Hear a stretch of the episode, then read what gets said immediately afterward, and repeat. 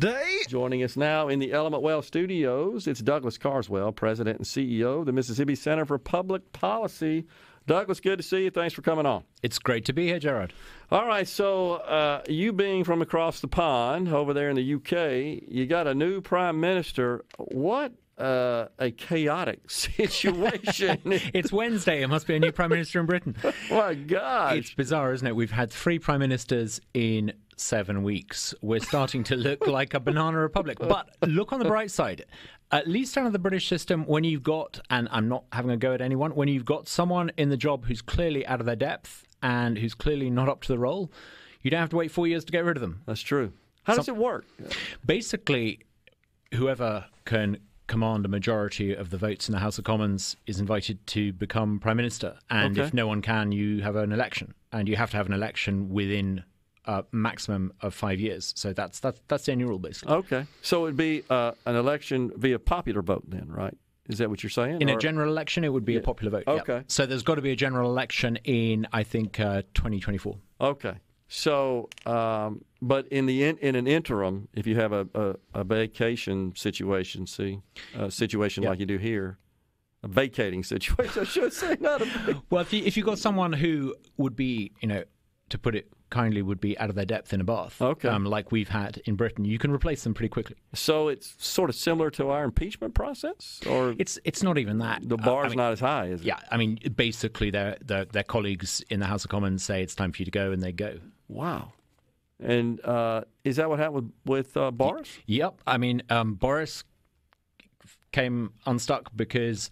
Um, rather bizarrely, someone called Sir Graham Brady, the chairman yeah. of a committee called the 1922 Committee, went and had a cup of tea with him and said, "Now look, Boris, your time's up," and that, that was it. That's that's our equivalent of impeachment. Can we get somebody up in the U.S. Senate to go have a conversation with Joe Biden and make that happen as well? I mean, that is crazy.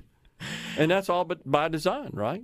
Uh, it's more actually by accident. I mean, the British system evolved um, to try and address the issue that the founding fathers tried to address. You know, how do you stop power being concentrated? Yep. We came up with an unwritten, slightly chaotic system, but it kind of works. But I have to say, the American founding fathers, I think, came up with an even better system okay. by design. Well, they and they had the benefit of seeing what was problematic in Britain. Yeah.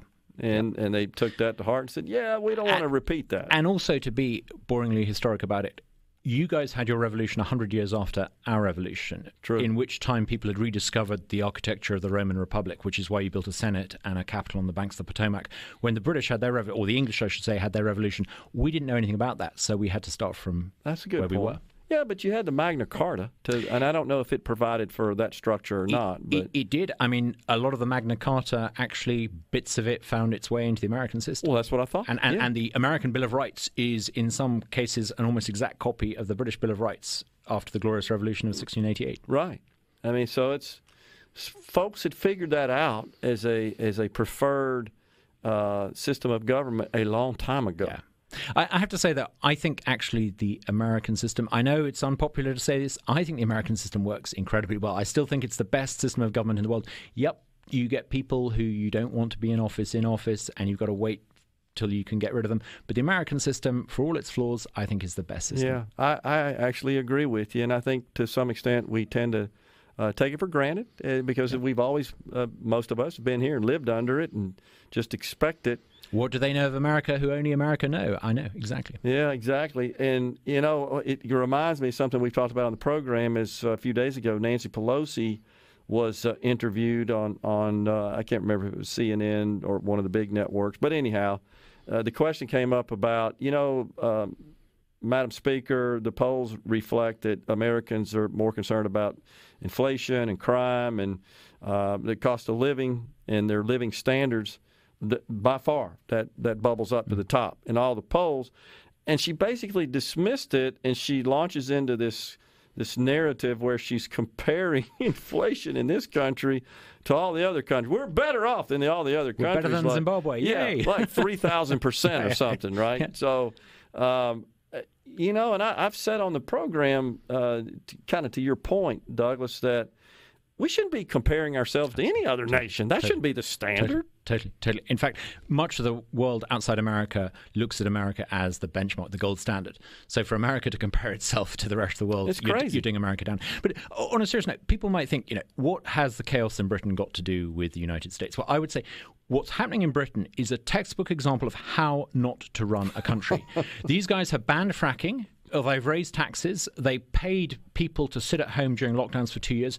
They've basically done the everything that the progressives in California would love to inflict upon the whole of America. And Britain is going to be a cold and a poor place this winter as a direct consequence. Yeah. So look at Britain, not to gloat, but as an example of how not to run America. Don't make those mistakes the Brits have made. It's a great point. It, it is incredibly instructive, but yet we have people in this country and, and high levels of government that seem to always look to Europe as the standard in Scandinavia and, and want to implement those systems here. I don't think they ever quite got over the fact that George III and his cronies don't run don't run America. They almost seem to want to copy Europe. I, I think it's the other way around, actually.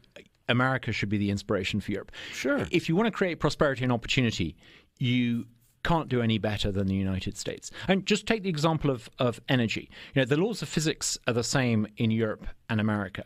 Um, the ability to extract heat from burning hydrocarbons is the same anywhere on the planet. That's right. And yet in Europe, they're paying five or six times more than people in America because they've done what Joe Biden would like to do. They've banned fracking. They've banned oil extraction. They've they've gone big on renewables. The problem with going big on renewables is that you can't. Sunshine might be free, but it's not free to store and distribute. Right. So you know there are real problems in Europe. So please don't emulate Europe when it comes to well taxes, energy policy, pretty much everything. Yeah, that, it's such a great point, and uh, I totally agree. But they're bracing for what could be a really serious problem with respect to the winter coming up and it- the cost of the heat. It's it's no joke. There are plans in Germany right now to get old people into communal rooms so they can heat the communal rooms so that old people don't freeze to death during the winter. I mean, this is in 2022. This is supposed to be progressive. Um, Unbelievable. in pursuit of this eco madness, Europe has shot itself catastrophically in the foot,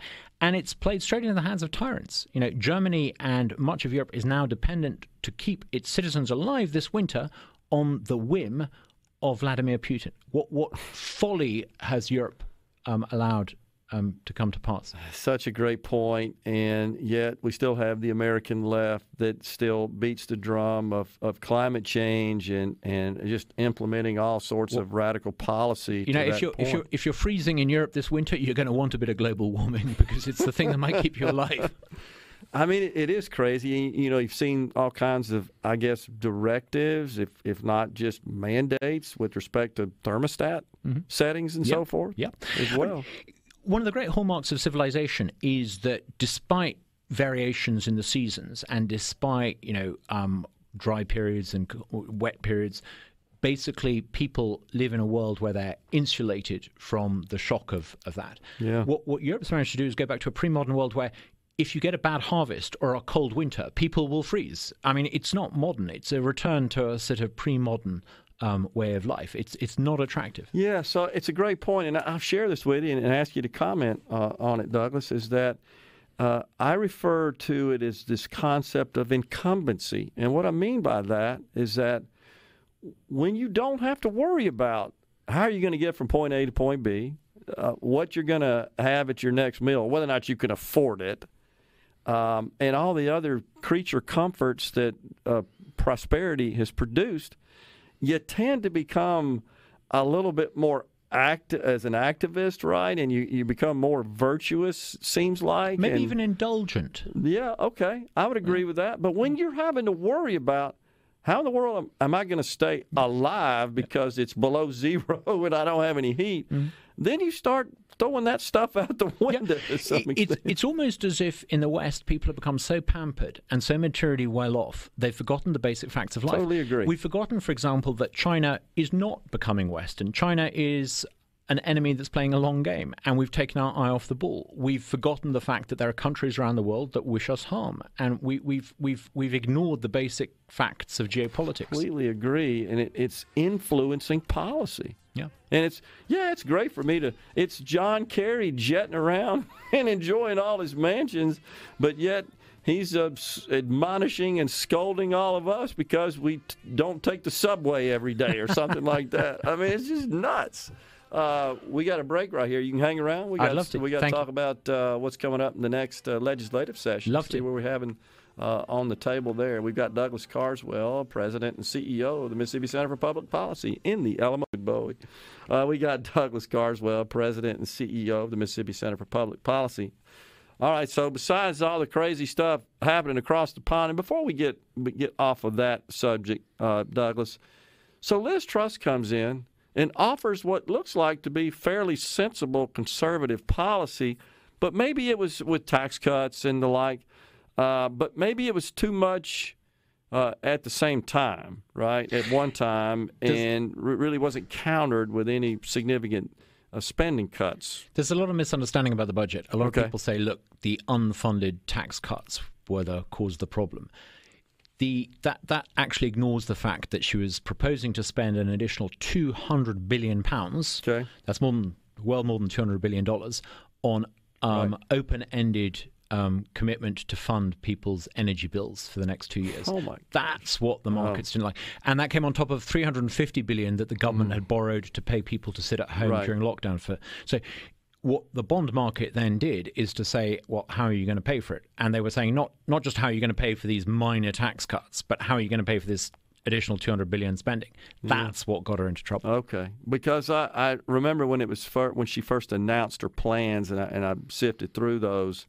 They all look like sensible actions to me, honestly. They, they all were, but they were overshadowed by the commitment to got it. spend an additional 200 billion, and Yeah. that that you know the media didn't pick up on that. They went for the fact she was going to reduce the top line rate of taxation, but Right. she was offering to um, reduce um, tax take by six billion by reducing the top rate of tax from 45 pence to 40 pence. Okay, Um, but it was the unfunded energy. And significantly, the markets have recovered since the new chancellor came in and said, you know what, we're only going to fund um, the energy bailout for six months, and it's going to be much more targeted.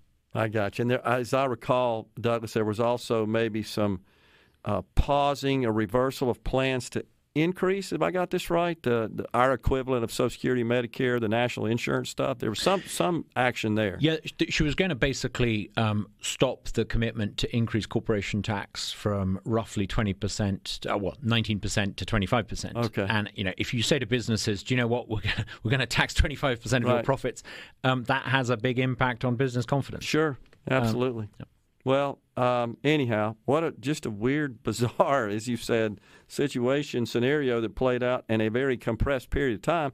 And then, I guess it wasn't too long ago, sometime last week, we thought Boris was in there. He was going to. I know it looked like he was coming back, didn't it? Yeah. Um, but you know, I I think given how bad a position the UK is in, um, you know, Sunak is probably the least worst option. Okay. So, in general, you're okay with it? You're happy with it? You think? I would be much more happy if we had Margaret Thatcher rather than a pale imitation of her running the country. We got one of those out there. this is Britain's problem. Yeah. We've got some a, a dearth of good quality leadership, and it's it's a problem throughout the West. There's a lack of seriousness and gravitas amongst career politicians, Yeah. and you know, how do we tackle this? Yeah. All right. So we got the Mississippi legislature. Yep. Going to be convening once again, as they always do, in January, just a couple of months and uh, change out. What's uh, what are you guys focused on, Center for Public Policy this year? We're going to be publishing a conservative platform for Mississippi in November. I meet lots and lots of elected officials in Mississippi who claim to be conservative. And so, on behalf of actual conservative voters in Mississippi, we're going to publish a platform listing the things that we think a genuine conservative ought to agree to. Okay. One of those things is to use some of the massive budget surplus we've got in Mississippi to give additional tax breaks back to Mississippians. We, we saw, and I was delighted to see following our campaign, a, a big reduction in the personal income tax. Right. I think we need to cut corporation tax. Now, when I say corporation tax, often people think, hey, He wants to give big businesses a bailout. Now, most of the people in Mississippi, most of the organizations in Mississippi that pay corporation tax are small businesses. Giving them a tax break, using some of that surplus to give businesses a tax break will help create jobs. It will help those businesses. It will help them at a time of economic uncertainty. And I think that's something we could do. Hmm. Here's an idea that we're going to include. And I want to just see what you think about this. How about giving ordinary voters in Mississippi the power to recall a mayor? If the mayor proves to be not up to the job, if and I don't have anyone in mind in particular, but if you have a mayor who perhaps is good at winning elections when people are voting according to their traditional affiliation, but turns out not to actually be that effective at doing the job, why not allow ordinary people to have an effective referendum on their competence? Why not make the performance of a mayor um, an electable issue through a recall mechanism? So that's something we'll be looking at. Many states do. Uh, um, would you? Think uh, about that as something to be implemented at all levels of elected officials in government or just the municipal level? You I th- use the mayors. Of- I, I, think we should start at a municipal level. Why? Tactically, I think it would be easier to get through. There'd be an army of elected officials who wouldn't like the idea. I agree. Let's, but I think there's an acute need at the level of um, municipal government simply because so often you end up with some pretty third rate people running a municipality simply because they're very good at monopolizing the local party machinery. Yep. And in a one party system, um, if you monopolize the local party machinery and you're the mayoral candidate, you, you get in. It's a slam dunk. It therefore strikes me as really important that you give the voters the opportunity to say, look, you know, I might normally vote Democrat, I might normally vote Republican, and but hang on, the person we've actually got based on their actual performance isn't up to the role. Can we recall them? And I, I think a very powerful argument can be made to recall mayors sure certainly seems like there's more cronyism that occurs mm. uh, in campaigns and in politics at the local level. Mm. Uh, than perhaps does just because you're dealing with fewer people. I, I think, I think recall works much better at a local level too because there's an immediacy. People kind of see the local representative, and so they can make a judgment. Forget party for a second. Forget blue versus red and all that other nonsense. How does this person who I know, I might have gone to school with them, I might have friends of theirs, I might see them, I might have met them, I certainly hear about them a lot. How does this person that I know actually perform in the job? So I think recall, an argument can be made that recall would work at a municipal level in a way that it might not be so effective at a state level. That, that makes sense. Well, all right. So you working with members of the legislature on uh, getting something done along those lines? We're working on it now. We're we're trying to get consensus. We need to get agreement on, on how a recall mechanism would work. Okay. Um, healthcare is a really big issue in Mississippi. You know, you don't need me to tell you that UMMC, uh, Blue Cross, uh, they're at loggerheads. I think one of the problems we need to address in Mississippi is how we got ourselves into a situation where you've got these monopoly providers. And that is because we've got these incredibly restrictive practices known as certificate of need laws. Yep. We need to get rid of them. We need to allow nurse practitioners to work with greater autonomy from doctors. We need to allow pharmacists to prescribe medicine. If we did these kind of sensible, common sense reforms, we would ensure that more Mississippians could get affordable health care and weren't at the mercy of a system that fundamentally just treats them as a product rather than as a customer. Yeah, I actually agree with that as as well. So, what about the citizen initiated ballot measure process that uh, has now essentially been nullified by the state Supreme Court and didn't get any traction last year? That's also on our to do list.